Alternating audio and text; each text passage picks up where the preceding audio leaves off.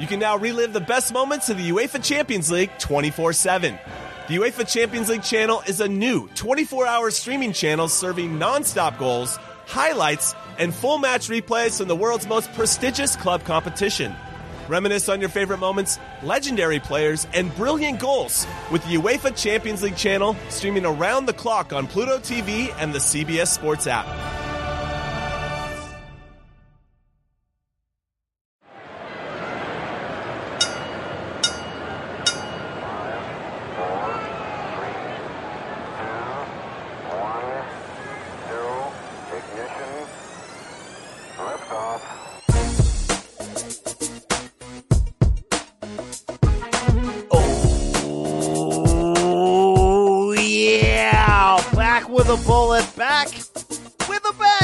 CBS Sports State of Combat podcast with your host, the Brian Campbell. Wow. We're getting closer, folks. Fights finally on the horizon. UFC 249. A little bit more than a week to go. May 9th, Jacksonville, Florida. That's the big news this week. It's your mixed martial arts edition as your boy BC is here with full reaction to that.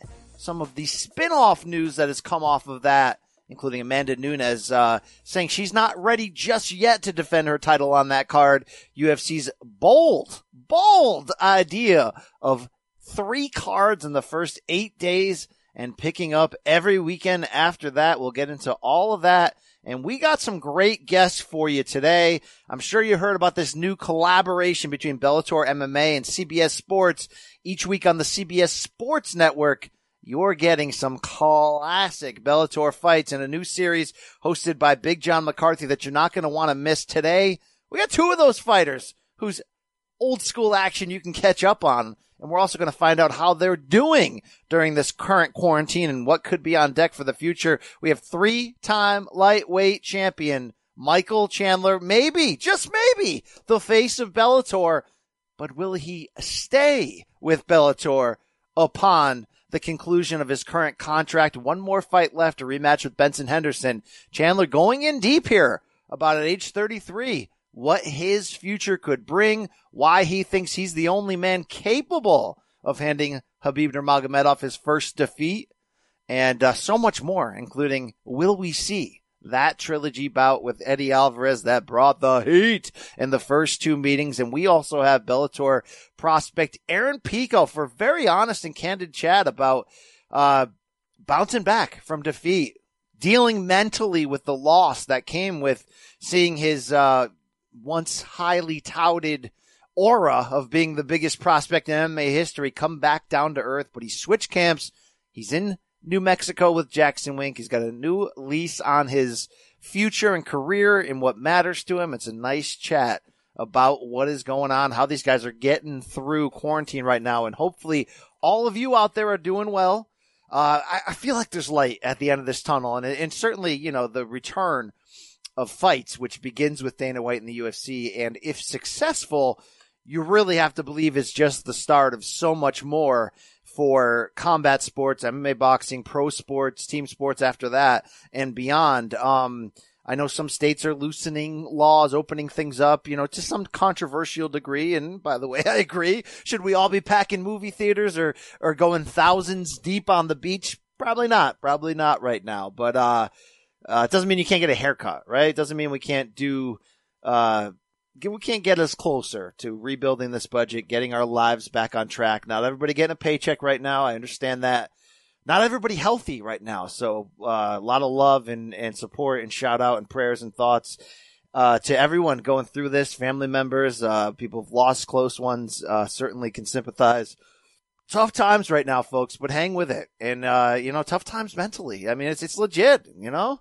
I wake up every other day feeling like, how the heck am I going to get through tomorrow? And, and, and, and I got a good job that's, that's, you know, uh, that's paying me and that's great at the moment and fights are coming back, but, uh, it's not easy. So remember, as the great Mauro Ranallo has said many times, it, it's okay to not be okay. All right. It's okay.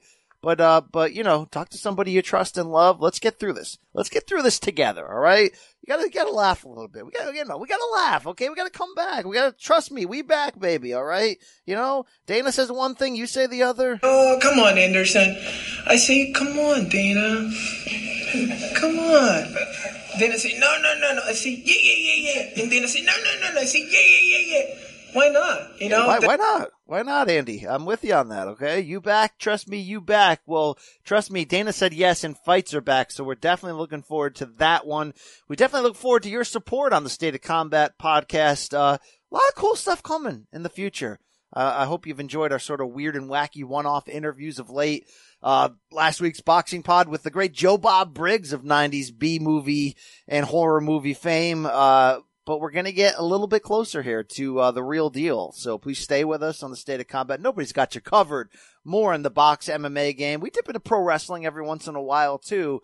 But uh, if you like what you hear, if you like that feeling inside your ear hole, please five star review season always upon us. Apple Podcast, Spotify, Google Podcast. I don't know, wherever, wherever you find that fine audio. Uh, the great Sugar Rashad Evans on a bye week this week, but, uh, him and I will be back in the studio very shortly for our next episode of Story Time with Rashad. Hopefully you guys all enjoyed the great detail we went to in reliving his, uh, Ultimate Fighter season two victory, which really launched his, his, uh, his turn into UFC and in his pro career. We're going to go a little bit deeper now and start off that pro career and, and uh, relive the mindsets, the the what, what was happening there in some of those early victories as Rashad Evans slimmed down to 205 and began to figure out who he was. And we know, of course, the man that he became, earthquake survivor, tough guy, nice guy, all that stuff. We love we love this guy. I want you to put it on. Yeah. I want you to try to do your best to put on. Yes. Because that's the only way I want it. If you don't give me everything you got, I'm gonna be pissed off. I'm, I'm with you on that. That's okay? what she said. Thank you, Tito. Thank you. Thank you, Tito. Don't forget what Chael said that time. Tito always says I'm using my mouth to get my opportunities. The only person I know that made money using their mouth is his ex-wife. Hopefully you enjoyed uh, Chael last week. Hopefully you enjoyed today's interviews. Michael Chandler, Aaron Pico still to come. But on the other side, we're going to get into the latest news in mixed martial arts. It's you, it's me, your boy BC. Let's rock out. A little pause for the cause and a word from our friends and sponsors. Yeah, all right. Dig it. This is Tony Kornheiser's show. I'm Tony. You expected someone else? So, what exactly is the show about? Hmm, I don't know. It's a sports show nominally. Football's over, but we're finally at a point where things matter in college basketball, and baseball season is on deck. Greatest three words in the English language pitchers and catchers. We have some of the best voices come on and explain what matters or what makes an upset, like Ryan does. Nine over eight. No, that's not an upset. No, yeah, it is, Bob. And if you're lucky, I might just tell you about my search for discounted sleep pants or my worries about what my dog just ate. Listen on the Odyssey app or wherever you get your podcasts. From producers Matt Damon and Ben Affleck, explore how art and music sustained hope during the siege of Sarajevo, thanks in part to humanitarians and the band U2. Kiss the Future, new documentary now streaming exclusively on Paramount Plus. Go to Paramount Plus to try it free. Terms apply. And we're back. It's your boy BC, the State of Combat podcast, MMA style. No Sugar Rashad this week but we can still survive. Kate Rashad's nuts out your mouth, then talk to me. Okay, okay, Rampage, I'm with you on that. Go break down a door. I'm with you on that one, my man. Uh, we got Aaron Pico, we got Michael Chandler still to come, and uh, hopefully you you uh, are sticking with this show during these uncertain times. Get a little entertainment break, a little update on what's happening in the life of the fighters and the sport. Hopefully you are watching Morning Combat, yes, every Monday, 12 Eastern on YouTube.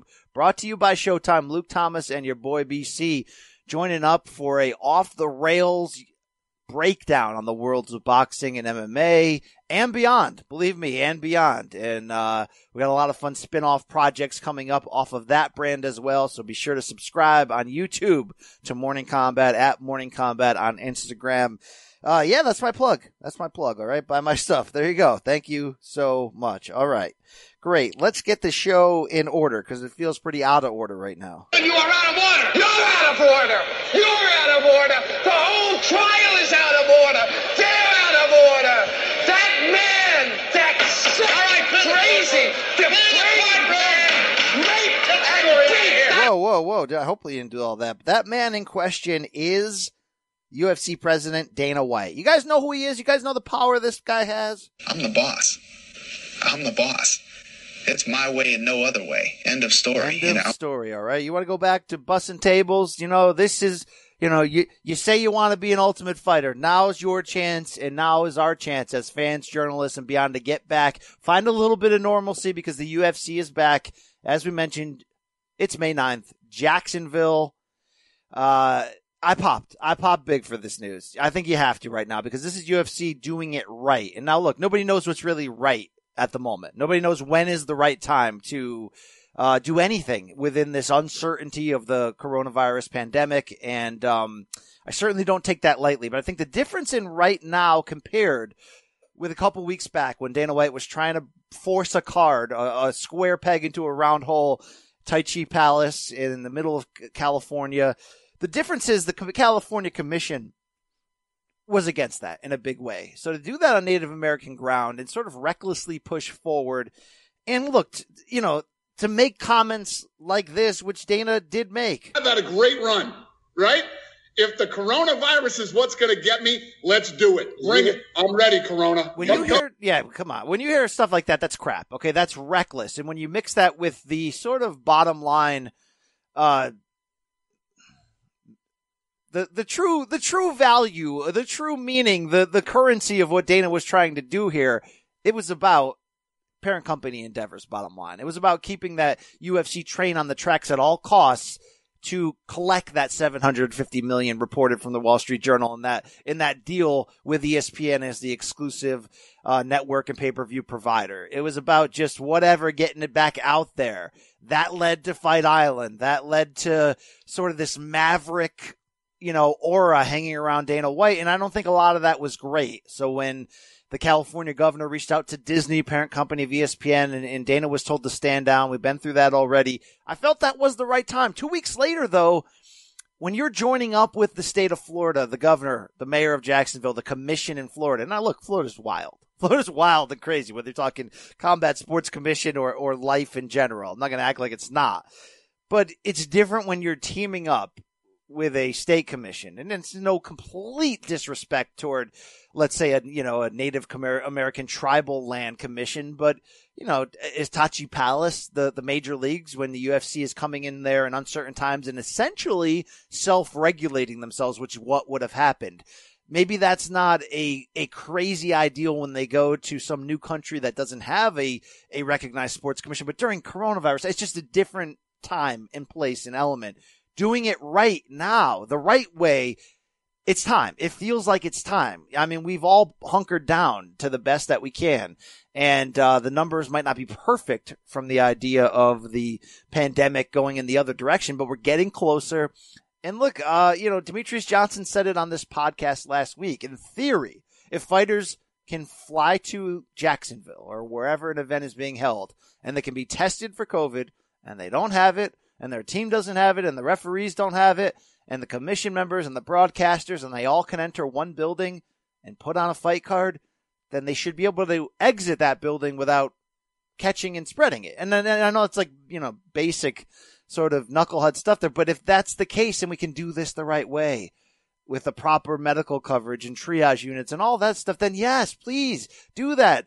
Uh, dear state of Nevada, lift your ban allowing pro sports because the safest thing for UFC to continue business is to do it at the UFC Apex in Las Vegas. It's a no-brainer. The PI is next door. UFC office is next door. Create the UFC Biodome. Don't do it on some ridiculous, strange island. I've also secured an island I've got an island. I mean, look at like as much as that's like this uh, action movie potential of like, oh, imagine the octagon on the sand and there's machine guns and sharks. I mean, like I get that part of the idealism right now, but um, you know, Dana himself in an interview with Kevin Iole did sort of say like, look, uh, you know, we can't run from the potential that if we have international people fly into this private island that, that, you know, we still may have to do a two week quarantine. He's like, I may have to do a two week quarantine just to attend that fight. And, and, and if that's what Dana has to do and a Fight Island really is real just to sort of get some of those fighters who can't fly into the U.S. a chance to also get on board and keep this train moving, then I mean, he's going to do what he has to do. Uh, part of me is still wondering, yes, is Fight Island an actual reality or just a leverage point to try to force everyone to uh, kind of get in line and in some of these state commissions to get on board? I don't know. I mean, I think Dana has proven at this point he's wild enough that there probably is a real Fight Island. But I don't think you need Fight Island if Las Vegas can can team up in in Nevada with UFC and do it the right way and we can get back on board and boxing would follow immediately and start doing empty Bellator would likely as well, you know, do studio or empty arena fights. I mean, look, that's, that's the future. Same thing is, uh, you know, empty arena NBA games and empty stadium MLB games. That's we're that's what we're looking at for the rest of this calendar year. We know that.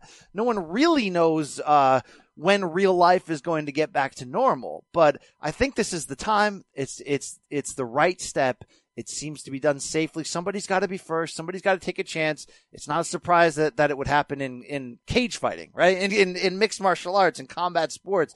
And the more we know Dana, uh, God, we know that this is the right guy to sort of take that chance and do it the right way. Maybe I'm wrong. And if I'm wrong, then the corona's going to get me. Wow. All right. It is what it is. No, we don't talk like that anymore. So here's my only problem with Dana this time around under this uh, current comeback to get UFC 249 cleared for Jacksonville for uh, VyStar Veterans Memorial Arena. First time UFC going to be there. The next three cards, May 9th, Wednesday, May 13th, and Saturday, May 16th. Three cards in eight days, all in Jacksonville. My only issue this time around is that Dana's basically doubling down and continuing this war with the media. The, the less the media knows, the better off it is.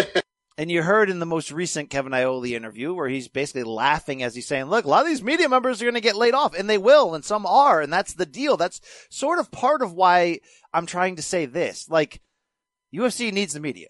The media needs UFC to be active to do their job. So uh, uh, the media being cautious at times and, and even criticizing uh, Dana White, it doesn't mean the media is against MMA or fighters getting paid. It, like uh, it's, like, it's so obvious here, but Dana wants to continue this sort of war. Uh, my problem with that is that he was asked by both Brett Okamoto of ESPN and Kevin Iole of Yahoo specifically, do you have COVID testing in place for these three cards? Because Dana says it's going to start May 9th and it's going to be every weekend after that. And even went as far as saying by the end of June, they will be back on schedule for the year, which is wild considering no one's done, done dick in 50 days or whatever. So, um, he won't answer that. He won't give a, an answer to that. You know, there were quotes of saying, I'm not feeding the media. I won't do it. I didn't do it last time. I'm not doing it again. End quote. Um, feeding the media with the most important detail, Dana, about all this. So if the answer is yes. And, and Dana, who's claimed, and, and I believe him, he's working hand in hand with the governor, the mayor, the state of Florida commission. If they're doing COVID testing and doing it all the right way, why not just say yes? You don't have to give the details. Why do this power play of like, no, uh, what the, you know, the, the less the media knows, the better. They only need to know what they need to know. Well, I kind of feel like we need to know this, especially since there, you know, Dana revealed that upwards of 10 uh, select media members will be covering these fights on site in Jacksonville. Uh, this is a fairly large part of the story, if not the most important part. So Dana's stubbornness in that case in making this a fight that really isn't there. Um, I mean, is it? Is the media against Dana White? No, but like in any situation, in any business, look, the media's job is to you know, dig things up or, or bring to light things or question things that may not be part of the PR campaign of a certain entity. And yes, sometimes both sides go too far. But, but to not tell in this spot, it only breeds suspicion that UFC's not doing this, right? And then if you're going to say that, you're going to say, well, why the hell wouldn't they? Well, maybe if you don't do COVID testing, then nobody can claim to have COVID and then we can avoid issues because look, the worst thing that can happen here, obviously, is that, uh, you know, somebody has it and they spread it across the entire company and then suddenly, you know, MMA in general gets shut down again and, and pro sports takes a giant step back. Uh, there's obviously follow up questions like, how could a state commission allow that? Eventually someone's going to have to speak up, right? A fighter or a manager, somebody's going to, you know, tell the media and kind of update what's really going on here but why create this feeling like you might be skipping the most important step to pull this off. And now, you know, and, and to defend Dana, he did say we're going to be spending a ton of money. Uh, it's going to be very expensive to do this. And, you know, we always have world class health and safety. And, you know, to UFC's credit, I mean, they are a, such a well oiled machine, even in a crazy sport. I'm used to covering boxing a little bit more. Boxing's wild, wacky, ridiculous. They take chances all the time. UFC a well oiled machine within that craziness where they do things the right way. So, you know, I, again, I'm not saying that I think there's not COVID testing, but why leave that out and why go to the extreme, Dana, during the initial Instagram live interview with Brett Okamoto in which Dana revealed all this news to just say, no, I'm not telling you the venue. When when A, the venue had already been out, right? Like somebody had already broken reports, sources say it's going to be at this VyStar Veterans Memorial Arena. But B, the UFC put out the press release during the interview in which Dana was saying, I'm not going to tell the media. Well, you guys just send it out to the media. So it's just, it's, it's just, it's bizarre. And I'm, and I'm lingering on something that maybe isn't a giant ordeal in the end, but Dana's job is to provide information from the UFC to the media. He's the face. He's the public face of it. So, um, you know, I can get, I can understand. I try to put myself in his head. I can understand he felt like any information he was putting out a few weeks ago, the media was jumping over certain hurdles to try to get him shut down, calling up these prospective venues and saying, do you have the right testing? Blah, blah, blah. You know, do you really want to do this? Look, I get that. But in this case, if you're going to do COVID testing and you have to at this point, just say it and just say the arena. Like fans can't show up anyway. Like enough, enough crap. We want fights. You know how sick I am? Whether it's this pod, morning combat, people text me. I'm sick of talking about it. Is, is Dana right now? In in one sense, Dana's been the Robin Hood hero of this entire quarantine. Why? Because he's the only one fighting to get business back on the road. And again, it will have a trickle down effect. If you if UFC succeeds Boxing will be behind it. Pro sports will be behind that. Okay. So that's one way in which Dana's like, for people like me whose job depends on there being a news cycle, that's great. Two, number two, Dana's craziness created a news cycle when there was nothing there. So I do sort of give him that credit. Uh, you know, there was some people like Brandon Wise on the show who was basically saying like, you know, maybe, maybe Dana knows he can't put on fights, but he's just doing this to keep UFC in the headlines. If he had been doing that old Floyd Mayweather trick, it, it was successful. Obviously, we're finding out now he wasn't doing that trick. Uh, Floyd, you here? You still on the soundboard, Floyd? Where, where are you? You say something else, I'll whoop your ass in the octagon, bitch. No, you, no, you won't. No, you won't. No, you won't. All right. Um, but at the same time, it's like, was all that necessary? I'm sick of talking about the Dana White versus the media, the is this the right move or not the right move. I have graduated to the point that right now, if you do it right, it's the right time. So starting now, we will be done arguing and debating over this. Uh, can we argue and debate about this card? Okay, here's the proper transition point. Testing all that behind us. Fights now. Thank you. Thank you, Dana. Thank you to the staff of UFC who've worked crazy hard to, to to fight against any obstacle to make this happen. UFC 249 is a loaded card. Two title fights at the very top. Uh, Gaethje, Ferguson, as much as I don't want that to be for, you know, an, uh, uh, an interim title that really has no meaning, although, let's be honest, interim titles now, although they've never really had any meaning, have even less now. They're basically number one contender fights, okay? So whatever on that.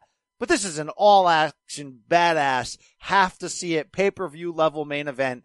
Congrats to those guys for being willing and following through and doing this. And again, uh, to echo what Dana said, which is, um, you know, if you don't want to fight, don't fight. And Amanda Nunes, who I'll get to in a second, made her decision. So eh, you don't have to do this. You don't have to take short training camps or no training camps and take a chance and do it. But these guys want to. They want the reward. They want all the smoke and they're doing it. And this is going to be a badass main event. So thank you, Tony Ferguson and Justin Gaethje. And then that co-main event. Henry Cejudo will defend the bantamweight title, not against Jose Aldo, which originally was a controversial selection that we've been through. Aldo can't fly to the States under the current uh, pandemic, but against Dominick Cruz, your former two-time champion. Uh, I'm fired up for this fight. This is the storyline to me of this entire card, right? It, it used to be that Khabib was off of it. And now these two, Tony and Justin, will fight for the chance to fight Khabib, and that in some ways kind of stiff arms Conor McGregor a little bit further out of the title picture. no, for me now, the story is 35 year old Dominick Cruz. And I get the, the pushback. There'll be a lot of pushback here. The guy hasn't fought in four years and he lost to Cody Garbrandt and he got pretty much dominated and he's 35. And this is a bottlenecked loaded division with much more deserving names like Petr Yan, Cory Sandhagen, Aljamain Sterling. I get all that. Marlon Moraes for that matter. He just beat Jose Aldo. Um, I get all of that, but two points of defense. One, it's it's a pandemic. They're just trying to find anybody who can fill the card. Okay, so that's one. And I know again, Cory Sandhagen went public and said no one even called him. So two, it's the entertainment business. It is. We all want these UFC rankings to matter and the best always fight the best. It doesn't always sell the most money or make the most sense TV ratings wise. And there's a long track record. You know, Dan Henderson is the greatest point I always make fighting uh, Michael Bisping when he's 46 and didn't have, you know, a, a prayer of, uh, I don't want to say a prayer of a chance because he actually almost won that fight to, to Hendo's credit, but, uh, you know, he was far, far from deserving, as was George St. Pierre in a lot of ways, coming out of retirement, moving up and waiting, initially getting the Bisping chance. But, um, I almost think that you can almost defend Dominick Cruz even easier in this case because he's the legend. He's the B side that's going to help fill this out and sell this card. You lose, you lose Khabib off the top. That's a giant name. And this is a great story. And even though he's fought so little, even though Dominick Cruz in like the last nine years has fought like four times and he's had the worst horrific luck of injury and, and he is always elite, always, you know, comes right back into the mix and is ready to do this, this mythical, almost Paul Bunyan storybook like opportunity. So yeah, he's coming off a loss, but that was in a title fight in which he was clearly injured. He didn't want to make excuses afterwards, but he was clearly injured not himself. And I, I don't hate this. I love Dominick Cruz. I think he's an inspirational character. I love the matchup in so many ways. A lot of people are writing, oh, Cejudo's going to knock him out. Really? Really? Cejudo's, uh, we didn't know if he was big enough for Bantamweight. Then he went up and won the title and he looked great after losing the early portion against Marlon Moraes and kind of like out powering and out uh, you know, working him and out- outlasting him. But Dominick Cruz, if he's injury free, dialed in, in five round championship shape, and that's asking a lot of a 35 year old man who's been sitting in a broadcasting chair. Yes, it is. But if he can, uh, you know, be a facsimile of himself, that style, he's big, and that style is hard to pick up and figure out. Um, the potential here for a great story, not a good story, a great life story personal story over it's it's huge. Could you imagine 35 year old Dominick Cruz, who you know CBS Sports we've been ranking the top 10 all time at every division in MMA history, and, and Cruz is a slam dunk for bantamweight. And I know at the top of your head you're like, is he really? Well, yeah, I guess he is, right? Like Dillashaw's in the conversation, Marlon Moraes is, uh, Renan Barão, the Baron. But then you look at that initial run. You look at that that stretch from winning the bantamweight title in the WEC. Look at who he beat in that stretch. It's like Ian McCall, Joseph Benavidez, Benavidez again, Brian Bowles, Jorgensen, Faber twice, Demetrious Johnson, Mizugaki. Oh, and then he comes back and beats Dillashaw by split decision. Look, I thought Dillashaw won that fight. It's a close fight. Great fight, actually. And then he beats Faber again. Um, his resume is already, he's already the greatest bantamweight of all time. But what he has the potential to do here is just like some Bernard Hopkins stuff, some George Foreman stuff, some like stuff that just sort of makes you your uh, makes your legacy so unique. And you know, if Cejudo wins, that's a giant fish to grab. You know, and those these are the type of fights Cejudo has wanted. The more you know, the bigger name ones to increase his value. Rather than maybe facing a murderer's row in a deep division, which he'll have to do inevitably anyway. But under the circumstances, do not hate this fight. And then this card's just loaded on top of that. I mean, Ngannou Rozenstruik is a main event any other day of the week. Jeremy Stephens, Calvin Kattar, perfect action filler. Greg Hardy is what it is. But when you get Donald Cerrone and Anthony Pettis to just be like, yeah, we're bored. Let's do it. Let's bang. And that's your preliminary card main event. And every other fight down that list, you're like, ooh, oh, hey, Carla Esparza, Michelle Waterson, women's strawweight always delivers. Give me that. It's mine. Break out the red panties. We're rich, baby. Right, maybe not the red ones, but uh, maybe the orange ones, something like that. Uh, yeah, I love this card. I, I absolutely. Fabricio Werdum back. Uriah Hall Jacare is like a random drop in card, uh, fight in the middle of this card that I'm like, yep, yep, I care about that one. So shout out to UFC 249. I, it's a great sort of comeback to remind everyone. I know that you can argue and say, well, if they put this on regular ESPN, I mean, it could do absurd ratings, but you know, it's about money. UFC's got this crazy deal with ESPN. They got to meet the dates to get it. Shout out to them though, coming back with a bang. I mean, under the circumstances, UFC could have come with a BS card. They don't have the access to so, as many fighters as normal. I mean, it could have been crap, and we would have been like, you know, I'm just happy to, I'm just happy to see fights right now. Like the only fights that are happening are like boxing in Panama over the weekend or wherever it was in Central America, and they're spraying the fighters down in the ring. Like it's just bizarre. We can get real fights done right, and we get a loaded card we get a fight night card a couple nights later. I forgot the two fights that were rumored or announced, but they're, you know, they're obvious. Curtis Blaydes in one of them. They're obviously solid for a fight night. Oh, on a Wednesday night, no less. And then just a few days later, on that following Saturday, May 16th, we get another card that we know nothing about. Is it a pay per view? Is it loaded? Whatever. Um, it's been rough. I was, I was putting, I put up a, an Instagram picture the other day of the last fight I covered, and this was right before, right? This was this was in March in Vegas. It was Adesanya against uh against Yoel Romero. What was that? Two forty, yeah, two forty six. Uh, I'm I'm trying to remember, but it was like at the time I posted the picture of me standing next to Adesanya. It was fifty days ago. UFC two forty seven. It was yeah, sorry, UFC 248. I'm all over the place right now. My my bad completely. It was the Adesanya, it was Weili Zhang and Joanna. It was March 7th. All right. It feels like three years ago. It feels like three years ago that we that that journalists like us were out covering it, that fans were buying it on pay per view and flocking the arenas. That was like 50 days, 50 something. Days. I mean, it's it's crazy what the last two months have done to all of us. I'm fired up for the normalcy that comes back with this. Now, a couple other spinoff news. Amanda Nunes, originally rumored to be a part of this card, announced in, in some ways after signing a, a verbal deal or whatever, uh, that there was going to be three title fights atop this card. She broke the news to us, to me at CBS Sports last week that, um, it's just a little bit of chaos right now in her life, and uh, with the with the pandemic, and you know, Rashad Evans uh, last week's show went on to share that uh, maybe there were some complications with her fiance, Nina Ansaroff, who's carrying their first child. And it just would seem like the right move for her to wait until at least June and not rush back on a short camp. And you know what? I applaud that.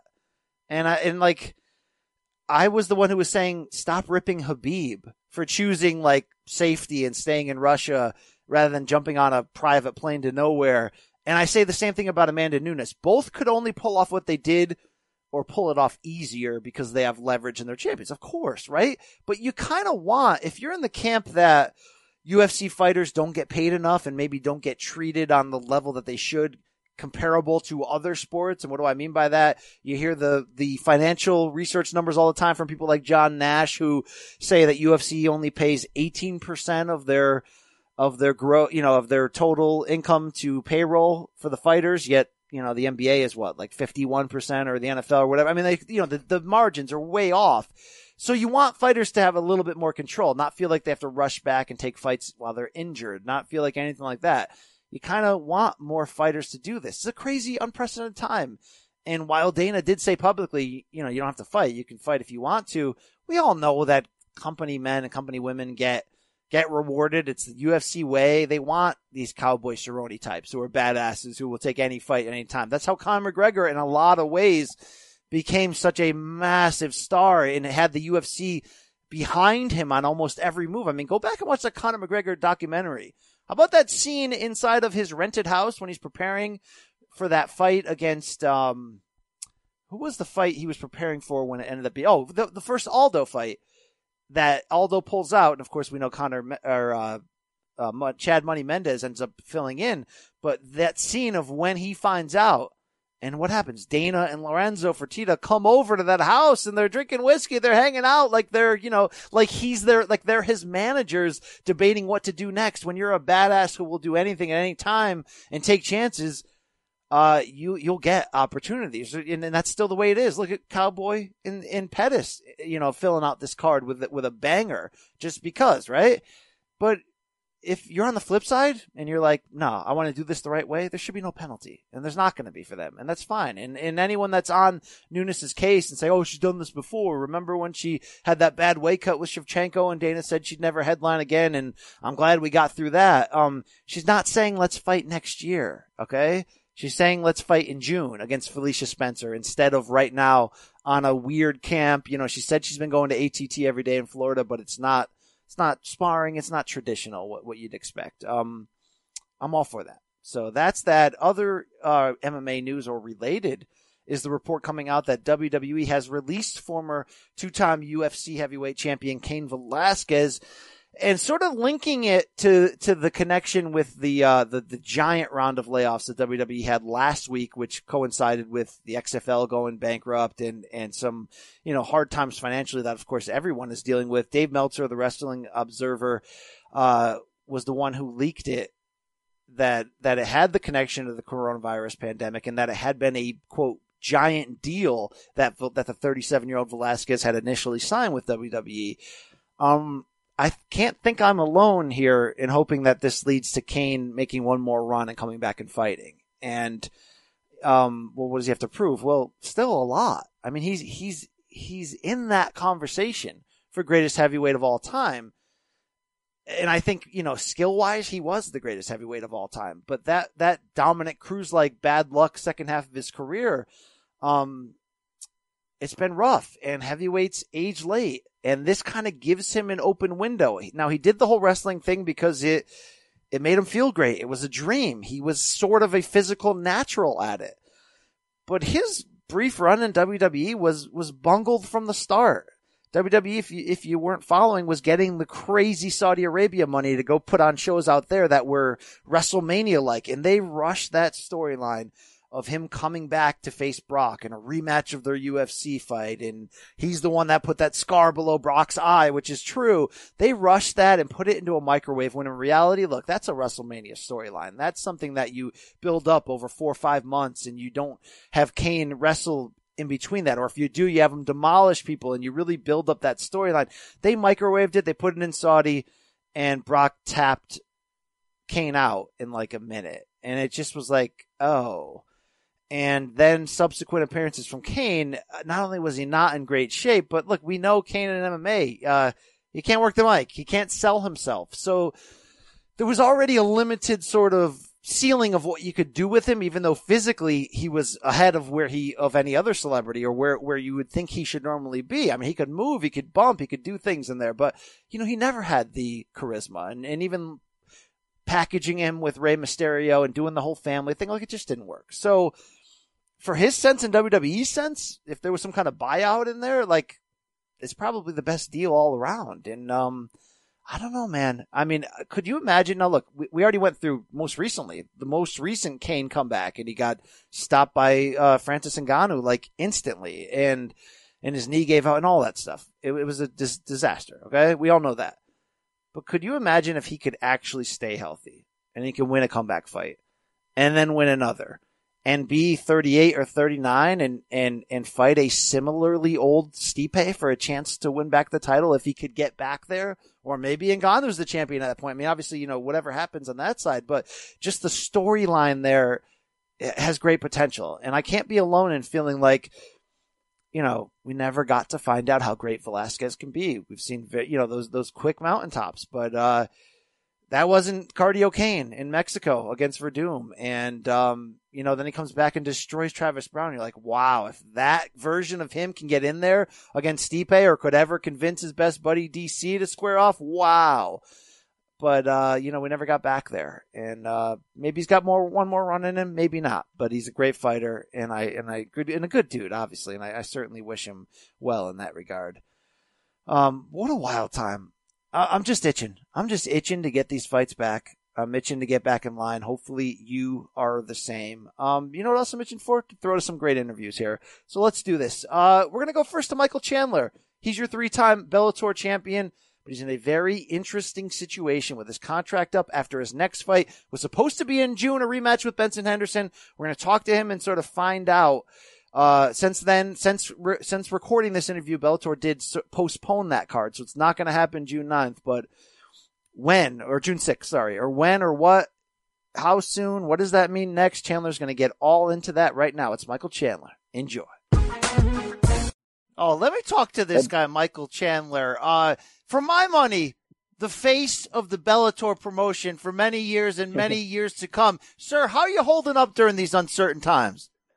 I'm good, man. I'm uh just spending a lot of quality time with the family, spending a lot of time in the the garage gym, and it's been some beautiful weather here in Nashville, Tennessee. So I've been getting my road work in and enjoying some sun. So it's been uh uh pretty good considering. Yeah, I mean, have you been, have you found some sort of unexpected, uh, you know, blessings and moments during the, during this, during this forced pause on your life? Yeah, I mean, I think uh, you know we can get so caught up in the hustle of life and the craziness of of always acquiring and always striving and always building. And um, I have definitely not been here sitting on my hands, but I have taken a step back and realized that I'm not in control and uh, just really focusing on what I can control, which is me, my body, my my mind, my soul, my spirit, and then uh, my relationship with my son, my relationship with my wife, and uh, treating myself um, great throughout this this time, and just realizing that I am not in control, so I can't control it. So just uh, keep on moving forward, and uh, let everybody else let me know when I can go back to quote unquote normal life.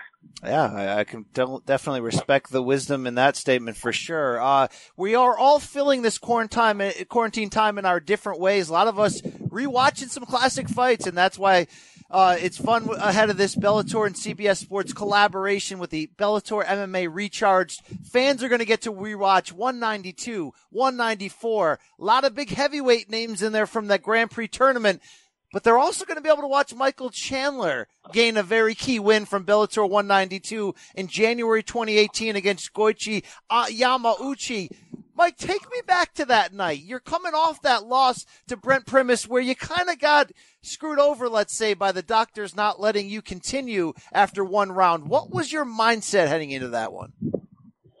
Well, you know, so that was uh, that actually was a very pivotal point in my career, both mentally and and professionally. You know, you're uh, a, a, as you said, I, I had just lost the title um, a couple months before that, and I was uh, campaigning for the rematch. I was ready to fight. Uh, we couldn't get the the you know the, the current champion at the time to fight me, so I took on um, a guy who was probably one of the he was the scariest guy in the division. Young, hungry lion, Goiti Yamauchi had 18 wins by submission. I think he was 20 and two. His record was 20 and two at the, at that time. Um, but I did what what every real fighter in this sport does. They don't care about the name. They don't care about the belt. They don't care about the money. They go in there and they want to get into a fist fight. And uh, I wanted to continue to prove to the fans, my fan base, everybody who has supported me for for the last decade before that fight, um, that I was a true fighter and I was going to go out there and I was going to continue to be active in a in a sport full of guys who um, who are more worried about the the glitz and the glam and the red carpets. I wanted to be able to hold it down for uh, for the real fighters. So I went out there and uh, put a beating on a uh, a youngin, and it was a, it was a blast. Indeed, and that started a another set of wins for you, and uh, looking forward to revisit that, of course. And this series starts Saturday, April 25th, 8 p.m. Eastern on the CBS Sports Network, and then every Wednesday night at 8 Eastern after that. Uh, Michael Chandler, you've been through so many ups and downs, more ups throughout your career, but I'm not sure I ever saw someone respond to defeat with a better attitude and in, a in a willingness to refocus and get right back on top of that ladder. Where do you think that comes from? Is is that a is that a natural thing, or is that developed over time in in in in hardship and wisdom? Uh, you know, I think it is a lot of uh, a lot of growth and a lot of the the maturation process of a fighter. You know, when I got into the sport, um, I already knew how to win, and and I also knew how to lose because of the sport of wrestling. The sport of wrestling teaches you um, that you're not always going to be in control. You're going to take losses that you should have won, and you're gonna you're going to uh, somehow win matches and win fights that that se- seemed unwinnable uh, for a moment.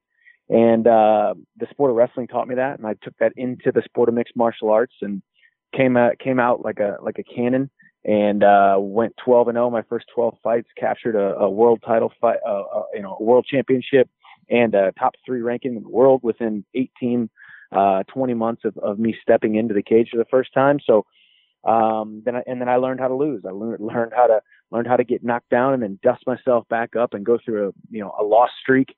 And now here I am a decade into this sport and realizing that every single person that I've ever looked up to uh, has at one point or another failed in a competition or failed um, in a, a, big landmark moment in their life. And it's how they responded um, to that setback, uh, which that spoke more volumes than it was had they been able to speak about a win. And, uh, you know, for me, 10 years into the sport, I think, I think people want to see people win. They admire champions. They admire winners, but they also admire somebody who goes out there, gets knocked down, and dusts himself back off, and picks himself back up and throws himself back into the fight. And I think that's uh, that's it. You know, that's a metaphor for life. It's a metaphor for what we're going through right now with uh, the quarantine and the coronavirus. How are we going to dust ourselves off and pick ourselves back up when this thing is all over? And uh, you know, that's why I love that Bellator uh, recharged is, is going to be on TV and people are going to see the struggles, the ebbs and the flows, the wins and the losses, the ups and the downs of each of these fights and each of these minutes inside of the cage. Uh, because it's just a metaphor for life. Yeah, indeed. I love that. Uh, I know that you were originally scheduled to make your return, a rematch with Benson Henderson, a fight you won the first time by split decision a few years back. We're supposed to be June 6th. Bellator 244. Obviously, we're we're all unsure what the future is going to bring. Uh, if you had a guess, when when do you think you would be back in camp? And in in when is a optimistic sort of month circle on the calendar that we could see you fighting again? Let alone week to week fights back on a regular schedule. I I still believe, and from everything that I am hearing, and obviously none of it is uh, is official, but I'm still hearing that we're gonna we're gonna be fighting in June. Um, I think uh, I think Scott Coker and, and Rich Chou and and everybody uh, with Viacom, CBS, um, the the higher ups, they're itching to get us back in there, obviously, but they're also they're also want to be extremely diligent and extremely smart about how they do it. Um, so the good thing for me is, as I said, all I can focus on is me, my body, my family, my vessel. And uh, I've been training like crazy. I'm probably in the best shape I ever have been um, outside of a training camp. So whenever they give me that call, I will hit the ground running and I will uh, go out there and put on a, a dominant performance of Benson Henderson. You know, we've heard talk that this would be, uh, and you can correct me if I'm wrong, the final fight on your current contract. Uh, if that's the case, does that change your mindset at all in terms of how you prepare and what's at stake for you? Um, no, not really. You know, I think uh, I think we can focus on all the outside circumstances sometimes too much, and then it ends up showing in the cage. But for me, Benson Henderson is a guy that I fought before. He's got two arms, he's got two legs, he's got certain mannerisms, certain habits, and certain tendencies that I I know I can go out there and exploit. Um, and yeah, there there's a little bit more on the line here. I want to I want to go out there and put an exclamation mark on the end of this contract. I want to go out there and continue to prove with Scott Coker and Rich Chou and Mike Koch and those guys sitting cage side, they can watch the whole card and then and then watch the main event and see the see the tenacity, see the speed, see the see the ferocity that I fight with, and be reminded why I've been a staple and the staple and the face of this franchise for the last decade, and why Bellator wouldn't be who they are without my performances, and not, and Michael Chandler wouldn't be who he is without Bellator promoting him and, and us having a ph- phenomenal symbiotic relationship, uh, mutually beneficial relationship. So it's you know it's it's it's uh it's exciting for me. You know this is the business aspect of fighting, um, but you still got to keep the main thing the main thing. What happens inside those 15 minutes inside that cage is what really counts, and it's on me. It's on my shoulders. The the the onus lies solely on me to go out there and, and do my job and um, if I do my job, I have I have no uh, no doubts that we will have uh, we will come to some negotiations and, and uh, put ink to paper. Well, I hear the pride in your voice there for what you've accomplished under the Bellator banner, and really what Bellator's accomplished with you as one of the mainstays there. um, anyone hearing that would go, "Oh man, he wants to certainly come back and make this work." But would you be open to, you know, getting to be the hot chick at the dance and, and fielding offers from all around the world? Yeah, you know, I mean, it's uh, it's it's one of those things. I have never been there. I have never been an actual free agent. I've never actually um, sat in the in a negotiation room or had any other uh, conversations with any any of the other organizations. Um, you know, if if it gets to that, if it gets to this point, or if it gets to that point this time, um, I know it is not because uh, Scott Coker and and Viacom and and CBS does not see the the value in me. I think um, they would need to see, um, you know, maybe they're interested in, in what my worth is outside of uh, Bellator. And I think it, it's it's somewhat playing with fire because I, I really think I'm firing all cylinders. This is the best I've ever looked, um, and this is the best I've ever been.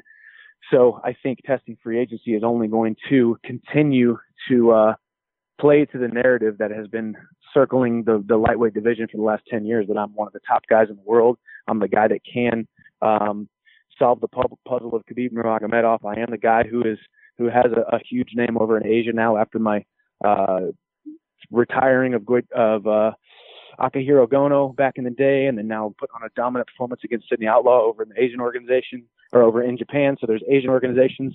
Um, this world, it's, it's sport is worldwide now, so it's it's just exciting. I, I love Scott Coker. I love Bellator. I love what we have built together, and uh, it's a little bit, you know, uneasy to, to think about it because it's it's uh it's just interesting to to think that this is I, I will no longer be under contract with Bellator after I knock out Benson Henderson and get my get my hand raised. You know, I don't think we're going to have um, a deal done because I already told him I'm not going to negotiate um, a contract while I'm in training camp. So it'll be uh, it'll be interesting, and uh, we will see. Indeed. Wow. I, I, I can't help you. I can't have you go anything forward than when you when you drop a bombshell like I've got the blueprint to beat Khabib to follow up and ask you. And you know I've heard you talk about in the past, but I, I love your confidence on that. What is it about that sort of mythical matchup that gives you the full confidence when you see what Nurmagomedov has been able to accomplish? Oh man, he's I mean he's uh you know he's he's the Floyd Mayweather of, of mixed martial arts. You you watch you watch a guy like Floyd Mayweather, you just don't understand how he can be beat. And then you look at a guy like Khabib, and you've seen the way he's been um, almost unblemished in his career. You know, he is unblemished in his actual record, but almost unblemished in in every single t- hit performance. But um, the little the little idiosyncrasies, the little tendencies, the little uh, where he is strong, I am just as strong. Where he is where he is average, I am extremely strong. You know, so um, I don't know. I just I, I don't say that um, out of any kind of cockiness or arrogance. I just think you know we're all we're all 155 pounds with two arms and two legs, and it's not that hard to go out there and put on the performance of your life and uh, and beat any guy um, in the lightweight division at any given on any given night. And I've I've been that for for the last decade, and and uh, you know I think I think Scott Coker would uh, would agree. He thinks I'm one of the best lightweights in the world, if not the best lightweight in the world. So we'll uh, we shall see. Uh, you know what happens after this fight, and I'm uh, you know, I'm just I'm just excited to continue my career. You know, I got I look after two people. That's my wife and my son. Um, and whatever is whatever scenario takes care of them the best, um, that's what we're, we are going to be led to. Um, and we will let the performances take care of themselves. Well, certainly no disrespect to Benson Henderson or your upcoming contract negotiation period, but you've been, you know, the face of the lightweight division with Bellator, the face of Bellator. Uh, the belt's come off you a few times, but it came back on pretty quick. Right now, it's sitting around the waist of Patricio Freire. And uh, how much are you thinking about that? How much is the the the grudge with the Pitbull brothers still real to you at this moment? Uh, you know, it, it really isn't that real. You know, I, I'm never I'm never looking to to get back any losses that I've had. You know, I've lost to Eddie Alvarez and Will Brooks and and uh, um, Brent Primus, and I never, I never, of course, I wanted to fight them again because that meant getting the belt back, but I never, I never looked at beating a certain person. For me, you know, I don't think about beating a certain person. I think about my job. I think about my job is going out there, uh, putting on the, my performances and, uh, and doing a, doing a good job and being dominant, being who I am. You know, those, those, uh, the two, the, the Pitbull brothers are two of the two of the best in the entire world, um, both at lightweight, featherweight. Um, I think you put them in in any of the other organizations, and they um, they're fighting for belts. Um, so it's been uh, they they are um, some of the original stable of guys, just like myself, just like Douglas Lima.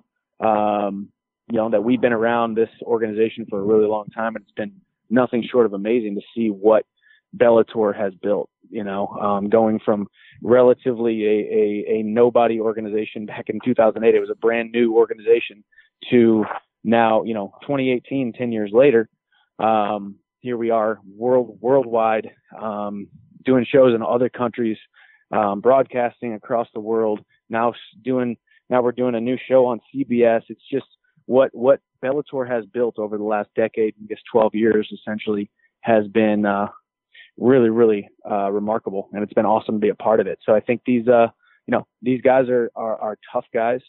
They're extremely, extremely talented.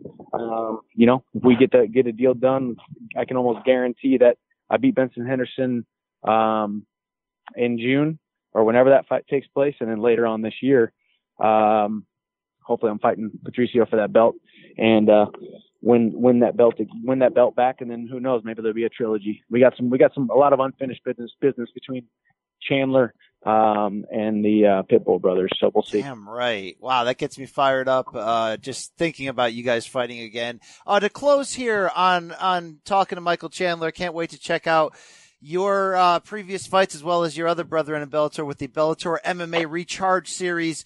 Um, speaking of your classics, and you've been in more than a few, you mentioned Eddie Alvarez. We've seen it twice. When that man was a free agent just in the recent future before, in the past, excuse me, before making that deal with one, I was itching for that guy to come back home to Bellator and strap it up for a third time with you. Uh, what were your emotions like when that was a possibility? Yeah, you know, it's it's you know, as a it, it is it is hard because sometimes you uh you know you, you got to do what's best for yourself and your family, but you also you know you also have your uh you know your um your emotional ties, and obviously I have an emotional tie to Bellator. Um, I have an emotional tie to the 50 minutes that that Eddie and I have spent inside the cage, and I think I think the MMA world uh, wants to see that third fight you know. Um, so of course, whenever he became a free agent, there was, um, you know, there was the hope or the the small glimmer of hope that maybe he would get a deal done with Bellator, and you know, that's just the business of mixed martial arts. There, uh, we are all um, independent contractors, and when our contracts are up, we have the opportunity to go sign sign with the highest bidder or the best fit. Um, so yeah, I mean, I, w- I would love that third fight. I think that's a that's a fight that needs to happen. You know, I, I just got done saying I don't I don't really fight want to want to go ahead and rematch people or fight people uh, because I lost to them or uh, any unfinished business. But I'd say that the Eddie Alvarez trilogy is about the only other fight that I want um, to finish and kind of put an exclamation mark on. I think it's just it's a it would be a trilogy fight. Uh, the first two fights were two of the best fights. They were the two best fights in Bellator history. Um, and uh, two of the best fights in mixed martial arts. And he and I just uh, we have a knack for making magic when we step into the cage together. You know, he uh, I respect him tremendously as a man, as a father, as a husband, as a fighter. Um, and uh, I think he he thinks the same about me. But that never stops us from going down, going out there, biting down on our mouthpiece, and getting into a an extremely entertaining fist fight. So, um, you know, maybe that maybe that third fight will happen um, after this after this fight. Who knows? We uh, we shall see. Great stuff, Michael Chandler. That man, Eddie Alvarez, is the Gatti to your Ward. I hope you get that chance. It's been a pleasure chatting with you. Uh, happiness and health to you and your family during these tough times, but can't wait to see you strap them on again, sir. Yes, sir. You as well. I appreciate it. Take care. All right. Special thanks to Michael Chandler. Hell of an interview. I mean, like well spoken, deep, thoughtful answers, um, wherever he ends up he's going to bang and make fun fights. And he, he's about as blue collar and tough as it gets. And I want to see the Eddie trilogy. You better believe that. Uh, of course, you'd love the idea if he tried out the UFC and, and, and, actually found out where he stood in the deepest division in, in, in MMA history, to really be honest, against the likes of Khabib and Conor and all that. I mean, it'd be fantastic. You know, it'd also be fantastic? Him stay in the face of Bellator and fighting Patricio Pitbull two more times and, uh, you know, and, and, and doing some things there. Wherever he goes, he's going to get paid and he's going to do great. And obviously, he's got to, you know, it would really help if he beats Benson Henderson and looks great doing so and stays injury free. But big things to come for Chandler. And please check out that new Bellator CBS Sports Network collaboration coming up. And to continue this conversation, hey, it's Aaron Pico. A lot of ups and downs, and he gets real about it. We're also going to talk about his horses. Uh, yeah, did you see that video? Wow. Hey, it's Aaron Pico coming at you. Enjoy. Aaron Pico in the house. Great chatting with the Bellator featherweight. Uh, Aaron, how you holding up during this craziness, my man? Uh, everything is good. Everything is good. I wish, uh, I wish I could be back in the gym, but it is what it is. There's not much that we can do. So just trying to be as productive as I can, but everything is good. I hear you on that. A lot of us filling this quarantine time by watching old fights, classic fights, and it's really cool what CBS Sports and Bellator are doing together with this Bellator MMA Recharge series. You can catch it every Wednesday night. 8 p.m. Eastern on the CBS Sports Network. Big John McCarthy, the host, and Aaron, fans are going to get a lot of big time heavyweight action from this looking back at the World Grand Prix tournament, Bellator 192, Bellator 194. They're also going to get some Aaron Pico action on there. Uh, take me back to January 20th, 2018. Bellator 192, Inglewood, California, when you punched a hole through Shane Kruchten. Yeah, yeah, it was it was a good night. It was uh obviously a lot of people know my left hook is is very deadly. But uh yeah, it just happened so fast to be honest with you, I don't even really remember it. But um just something that comes so natural is that left hook. So uh yeah, watching the replays, like man, that that was a that was a deadly shot. It would put anybody down. So yeah, I faked with the the right uh, leg kick, and then I saw that obviously that his his body was open, and I just I just unleashed it like a bomb, and and uh, I don't care how tough you are, you get hit in the right spot in the stomach or the liver, you're gonna go down. So uh, yeah, it was. I was just happy that the fight, you know, was quick. Got to go home and got my check and and uh, walked out there, walked out of there with nothing, no bruises, no nothing. So I wish, I wish the future I, I have many more of those. Absolutely. 37 seconds was all it took. When you land a devastating shot like that, it was in the discussion for knockout of the year. It sounded like a shotgun going off. When do you know he's not going to make it? Is it, is it upon impact? Do you know he's going to drop and that's going to be it?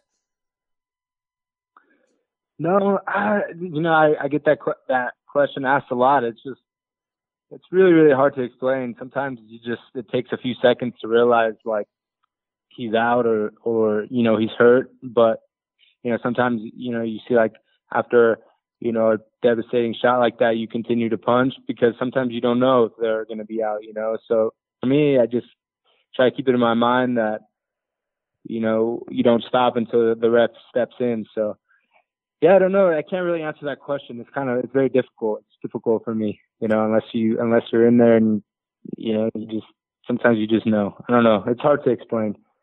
Absolutely. We've seen you uh saw a video floating around on the internet of you staying busy on a horse. Uh, what's your your background in the equestrian game? It looked like you were doing a little dancing there. Uh, yeah, yeah. I mean, I have two horses. Um, so I have them here in my backyard. So that's been keeping me really, really busy. They always keep me busy cleaning stalls and, and, and riding. Uh, I, I would love horses. I'm so obsessed with it. It's crazy. You know, my, my dream is to, is to, uh, you know, become a breeder of Spanish horses one day. So nice. I'm always, you know, I'm very interested like in the Spanish, you know, the Spanish horses and stuff. And yeah, I posted a picture just, just messing around. That was back in California and, and, um, it, it got some traction, but but uh, for me, you know, the quarantine has been it helps to have two horses and and uh, you know I can ride out my front front gate here and go out on trail in, in Albuquerque. I have an arena in my backyard, so um, when you have horses, there's there's always work to do. So Absolutely, uh, that's a that's a great hobby. Um, obviously, I think you know that part of that video getting a lot of big traction was people were focusing on on the heat that that horse was packing. This guy is stud or what? Yeah, yeah, yeah. He's um, yeah, back in California with a friend's horse. He's Andalusian Lusitano stallion, and and uh, yeah, he definitely uh, you know he puts us puts us to shame. That's for sure. He's he's packing some heat. uh, indeed. But uh, yeah, he's a stallion, and and uh, but no, very good horse. You know. Uh, Aaron Pico, just 23, but we've known you for so long. You were, I mean, you know, Brett Okamoto, I remember he called you the biggest prospect in MMA history. You're obviously still writing your story after some ups and downs, but, uh, you've had such a great decorated background in fighting. Was there ever, uh, was there a, a specific age or moment where where even that young you just made a decision that yeah this is what i'm going to do i'm going to be a, a professional fighter and i'm going to cross train every aspect and i'm i'm going to be that you know almost like that tiger woods in terms of a uh, somebody young who everyone's saying that's the guy yeah from an early age i, I knew that i wanted to to uh become a fighter i think around third grade i just you know and i was like nine or ten i started boxing and I was wrestling at the time too, so I knew that I wanted to, you know, MMA. I wanted to to go into MMA eventually. But when I really started boxing, I thought I was just going to go pro in boxing. I thought that's what I really, really, really wanted to do was to to turn pro uh, boxing. But you know, life took me in a different direction. Um, you know, I kept wrestling, and and you know, I boxed for like two years straight. I didn't even wrestle. So, um, so then I uh, went back to wrestling, and then I, you know, I started to succeed a lot. Travel the world and you know I won a world championship, a couple world medals and and uh I said, well, shit, I have I have good wrestling, you know, I have a good grappling base and you know obviously I have good hands, so you know it just makes sense for for me to to go into MMA. But originally when I first started boxing, I was like or when when I first started boxing, I said I, I just want to become a pro boxer. And uh you know, I, I can still do that. You know, I'm still young enough. I, I have the I have the skill sets to, to do it. So yeah, that's that's kind of how it all started. And then obviously I did pankration, which is uh, you know like MMA but body shots only. So I uh, traveled the world. I did some some pankration, uh, had some uh, amateur fights, but probably like two or three, and you know I had about 25 amateur boxing fights. So yeah, I've always been kind of groomed to to become uh, an, uh, an MMA fighter. So yeah. Well, hit me up on this urban legend I've heard. I cover boxing as well full time, and I, I have heard it around gyms. I've heard broadcasters whisper it off air that you got to spar at a young age with Miguel Cotto through your relationship with Freddie Roach, and that you may or may not have dropped and hurt the the, the future Hall of Famer. No, no, no, I didn't. I, I didn't. Um, one, yes, I, I did spar him. I actually sparred him for his last last two fights of his career. I was, um, yeah, towards his last his last fight, I was actually one of the main sparring partners. But uh, as far as hurting and stuff like that, we had good work. We had great work. But no, no, no, um, I didn't drop him or hurt him or anything like that. And even if I did, I would never even say it because, uh, as fighters know, whatever happens in sparring or anything like that is is, is uh, closed door uh, sessions, and and um, and I'll never talk about it. But fact, but in all reality, I did nothing happen like that. Did we have some great sparring, and did I hold my own? Absolutely. But uh, but as far as knocking him out or stuff like that, I I didn't, and uh, I'm happy that I didn't because then obviously you know you know it's it's not good. You're going into a fight, you don't want that, especially being a sparring partner. You want to give good, you know, give guys good work. Sometimes shit happens, but but uh, nothing nothing like that when I, sparred Miguel. But yeah, I'm very fortunate that I got to spar. You know, get a lot of rounds in with him. It was, awesome. It's really crazy watching him as a kid, and then and then being in there to spar spar with him. You know, is, uh, he was able to. Good. And not not not many MMA fighters get to do that. There's a lot of MMA fighters that can't even you know that won't be able to you know spar a lot of pro boxers. But fortunately, I put a lot of work in when I was a kid, and I have the skill sets to do it. Yeah, I mean that's that's the thing. I mean, not just that you had the chance to spar him, but that you know you had some success in there. You handled yourself well, and were able to prepare him. Um, he's a guy who was able to really keep his career going at the highest level late into his thirties. What's it like? Uh, you know, w- with the kind of tricks that a guy like that has at that level when you're in there sparring against him. um, you know, I don't know if there's necessarily any tricks. Just very. Uh uh, just very um, his technique is, is just there. He's, he's obviously been in the game a very very long time, so there's not very many mistakes that he does. His hands are always in good position, he's using his footwork well, his head position, his jab, and and uh, that's that's the biggest thing. There's not really like necessarily any tricks, but I think the trick is he basically just is in very very good position uh, all the time. So, and I like you know I like Miguel Cotto's attitude when it comes to training. Keeps his you know circle very very small in in training. Puts his his work in. Has his his uh, close team with him at all times, and uh, you know is at the gym every single day. There is no uh, distractions and you know little hiccups here and there. He's you know very focused, and obviously his his uh, resu- results speak for themselves. And there's a there's a reason why he's he's he had the career that he had. Is you know he put in a lot of work and and um, you know kept his circle small and yeah, absolutely. And worked his ass off. It's cool to hear your story of all the different avenues, different times you've had with different gyms and trainers and, and sparring and, and it all comes together in the fighter you've become now. And, and on that topic, you know, how important for you was the move to Albuquerque to Jackson Wink and sort of getting a, a an even newer look in, into the, into your fight mind and the way you prepare? It's been, I believe it's been the biggest thing to happen in my career. That that's that was the the game changer for me, physically, mentally, around the you know right you know right uh, coaches for me. And uh yeah I love it out here. I love it out here as far as the the lifestyle with me and my horses. I can enjoy that. But then obviously the the, the most important thing is is the training. I love Greg. I love Six Gun and you know Coach Wink and uh, Tusa and I can honestly say they put a lot of time in with me so so much time and break down things for me and and simplify this fight game for me I've had all the all the pedigree. I have all the pedigree. I have all the boxing. I have all the you know the, the the cardio. I have everything to be a champion, and we will be champions. It's just a matter of time. But it's breaking it down, taking my time, and and uh, really studying every position. So going with Greg and, and you know all the coaches, just coming up with protocols for every single position that there is, and and I'm really really happy to be here. I'm really really excited for my future, and I just have to you know, I just got to get fights, got to get cage time, and uh, and get experience. That's that's all. That's that's what I need. That's what I need to uh, to do. And and uh, when I start to get more and more cage time, a lot of people are in trouble. So I look forward to I look forward to that day. I can imagine that. Um, you know, through some of your defeats and the way you've bounced back, um, people have really respected the way you've dealt with that. The kind of uh, setbacks that, that you know uh, could could could set back a fighter for life. Um, you know how, how when it was the hardest of the hardest, how hard was it when when you have that kind of hype and then it kind of gets taken from you and you've got to rebuild? Um, what did you learn about yourself at the darkest moments? Yeah, the, I mean it is tough. It really, really is tough, and and uh, I don't I don't really know. You know, I don't really I don't do I go through times where I battle mentally? Absolutely. I'm only human.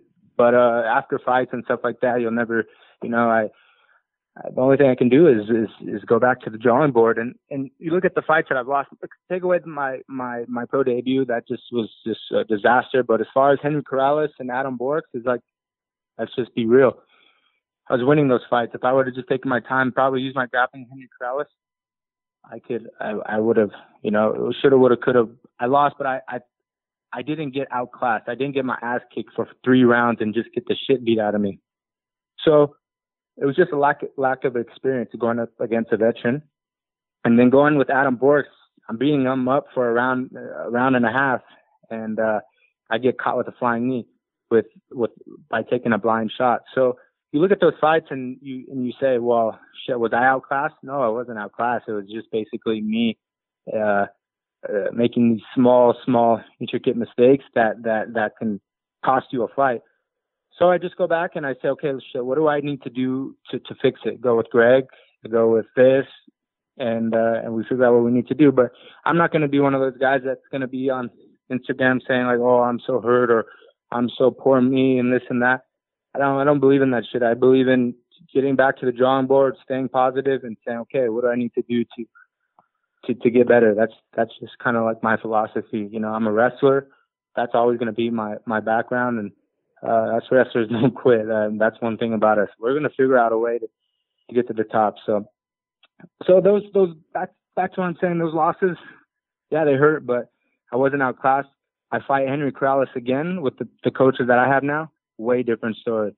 I fight Adam Borics again with my grappling that I put in so many hours after that fight.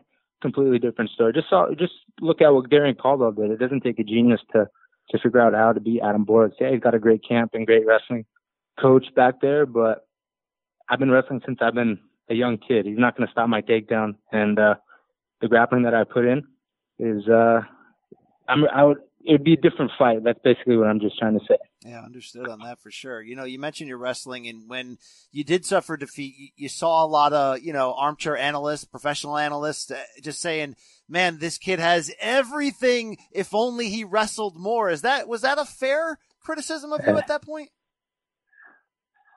Yeah, yeah, no, for sure, for sure. I just, I didn't, I think, I don't, I think in the beginning of my career, honestly, I didn't do as enough grappling that I that I should have.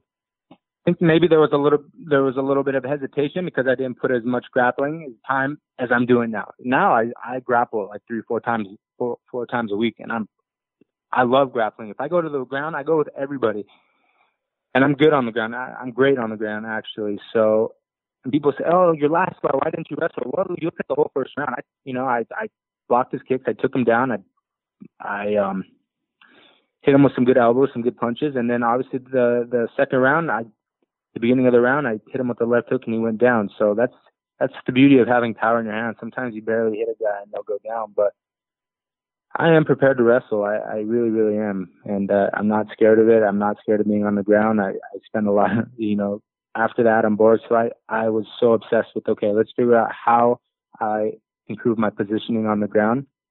I started grappling with a gi, without a gi. Anytime I can just grapple, I did. And, and uh, I'm excited. I'm excited to, to show what I can do on the ground. Absolutely. We know you did not enter the Bellator Featherweight World Grand Prix. And, and you know, in hindsight, it looks like a smart move because you're rebuilding yourself mentally, physically, strategically. But I'm sure you're watching and we're down to uh, six men in this 16 fighter field. Uh, what have you been your takeaways so far from watching the tournament? Um, yeah, it's it's a tough tournament. It really, really is. I feel Bellator featherweight division is very, very tough, and it's going to be uh, exciting coming down to the home stretch. Um, but yeah, there's a lot of great matchups coming up. So, but I, I I've said it from the beginning. I think AJ will. I think it will be AJ and um, Pitbull in the in the fight mm-hmm. or in the finals, excuse me. Uh, and I'm rooting for AJ. I, I hope AJ wins the tournament. I know him and his dad are putting in a lot of a lot of time and work into it, and and I think that's who I think will be in the finals. I think Pitbull will beat Carvalho. Carvalho's great, you know, very very tough guy, but I don't think he has the horsepower to take down to take out Patricio. And uh, I feel AJ with Darrion. Darrion's a very tough guy, but uh, has so many. You know, he's just looking for one thing, and that's to take AJ down. If you're going to take AJ down, you're going to have to be prepared for elbows on the ground, submissions. You know, he's a very very uh, overall good fighter. So I think uh, AJ will will will uh, run away with it. Right. Uh, you mentioned that you will be a champion one day, and I think you know many people believe that. Um, how soon is that one day? How many more fights do you want to take when when when we get past this this crazy season now, and you get back on a regular schedule before you want to step up really high and, and, and challenge maybe whoever comes out of this tournament? Um, I don't know year and a half, two years. We'll see. We'll see. That that's that's the biggest thing. And I'm in no rush now to win a championship. Um, the biggest thing for me is you know sit down with my manager, my coaches. You know, my manager Ali's.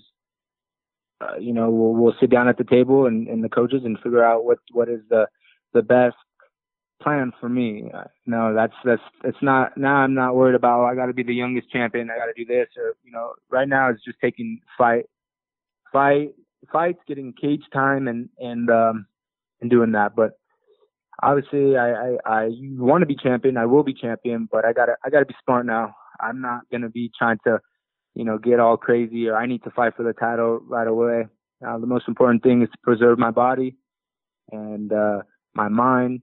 Use my, you know, strategize with my coaches and uh, and figure out what what's best for me. I'm not worried about trying to please this person, this person. No, at the end of the day, it's about what makes sense for Aaron Pico. That's that's what I'm worried about. And what makes sense for me, is uh, getting cage time, and it might be four or five years from now when I win a world championship. I don't know. I don't know. Only like you know, only God knows. That's the only thing I can say, and and uh, we'll see how it plays out. But for me, I'm just going to progress as a fighter, uh, keep my skills sharp, preserve my body, and uh, when the time is right, the time is right. I love it. I love it. Uh, very, very uh, sober statement in terms of your development there and timing. Um, one more question about the boxing side of it, where you mentioned, you know, maybe one day you would take some pro fights. You know, we've seen guys you know, I mean, MVP Michael Venom Page was one, you know, who who jumped over to boxing for one or two fights. We've never seen a truly elite person float between the two sports. And I'm not saying it has to be you, but do you think we would ever see that? Is that, uh, you know, we've never seen a, a Bo Jackson like that, uh, you know, outside of maybe Conor taking one fight in boxing. Would you ever want to be that where you can hold the championship in two different sports at the same time? Yeah, that that honestly that that would be a huge goal of mine, and and I have a lot of work to do in boxing. There's a lot of great boxers out there, but let me tell you one thing: I'm not bullshitting when I say I can box. I can box, and go ask Freddie Roach, go ask all the guys that I've been I've sparred with and stuff like that. I can box. Um, so I think I think it's uh it's very very well possible.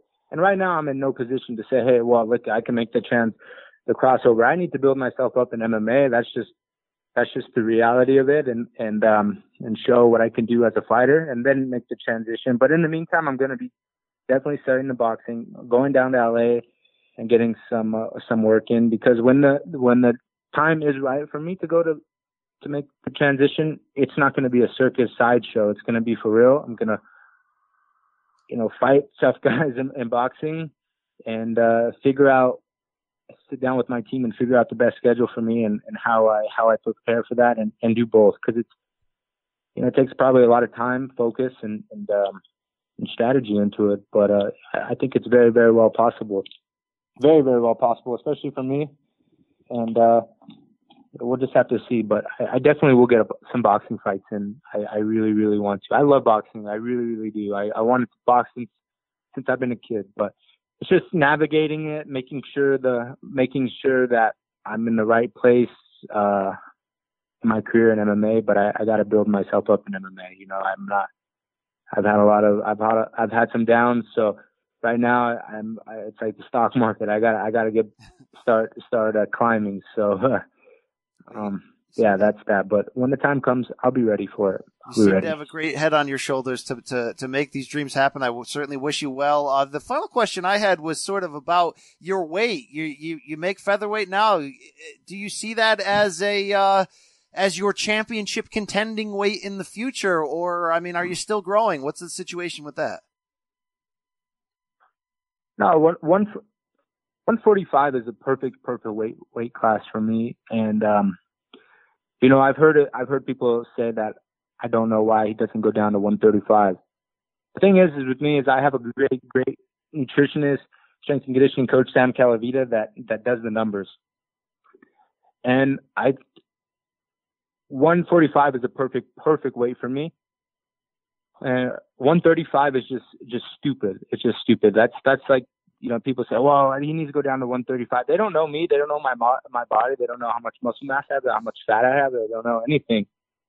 And I feel like people in MMA, like you know, coaches or you know, commentators, analysts say, well, he needs to go down to 135. And some fighters actually believe that, and that's why they fuck their bodies up.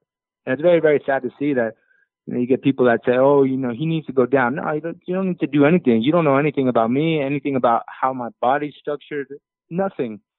So when I say 145 is a perfect weight class for me, it, it's it's it's it's uh it's the best. I, I make weight very very easily. I stay very disciplined on my eating all year round, and and uh, I'll be at 145 for a long time. Maybe in the, the future I will go up to 155, maybe in my 30s, but as of right now, I'm not gonna. I'm way too small for for 155 and uh, 145 I'm just I'm just perfect. Maybe maybe not the biggest, maybe I'm not the smallest, right in the middle, and and uh, and uh, I won't be killing myself to make the weight. So that's that's the most important thing. I don't I don't need to uh, drain myself. I want a life after fighting and not be worried about cutting weight and, and hate the sport. I I train, eat right, and, and make weight easily. So makes makes my job a lot easier, and and I enjoy it.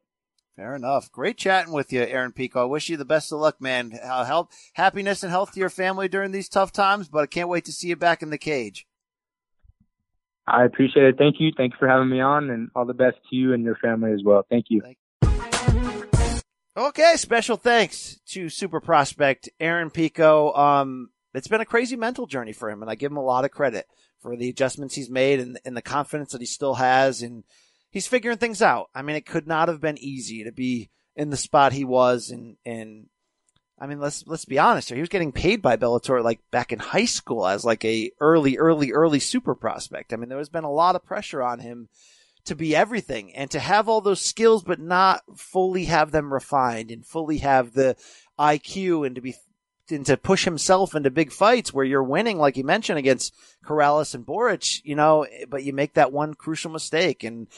Uh, the the changing camp seems smart, and he's got to he's got to really realize his bread and butter. He's got to win fights a little less excitingly and try to just use his wrestling, and then when the openings there finish, so we can build up and find out how great he can be. And I'm cheering for him, and, and I hope he can do some things in boxing too. He's a, he's a good kid. So shout out to our guests, Michael Chandler, Aaron Pico, and shout out to you. Fights are coming back, folks. State of Combat always has you covered. Follow at State of Combat on Twitter. We got a new theme song. Your boy BC is working with the powers that be and cooking up. Hopefully, you're going to love that in the near future. Shout out to Mikey Mormile, our super producer. And don't miss next week when Rashad Evans and I go deep. Once again, story time.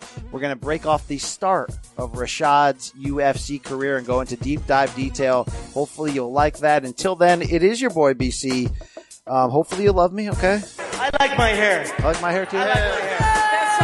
The mamacitas like my hair. Uh, you know, we all been doing our own quarantine cuts. Hopefully, you're getting by. Uh, stay hungry, stay focused. We can do this. Fight's coming. Your boy BC. We out.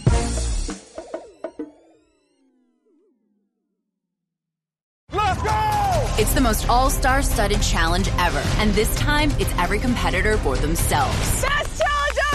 The Challenge All-Stars. New season now streaming on Paramount Plus. Go to ParamountPlus.com to try it free. Terms apply.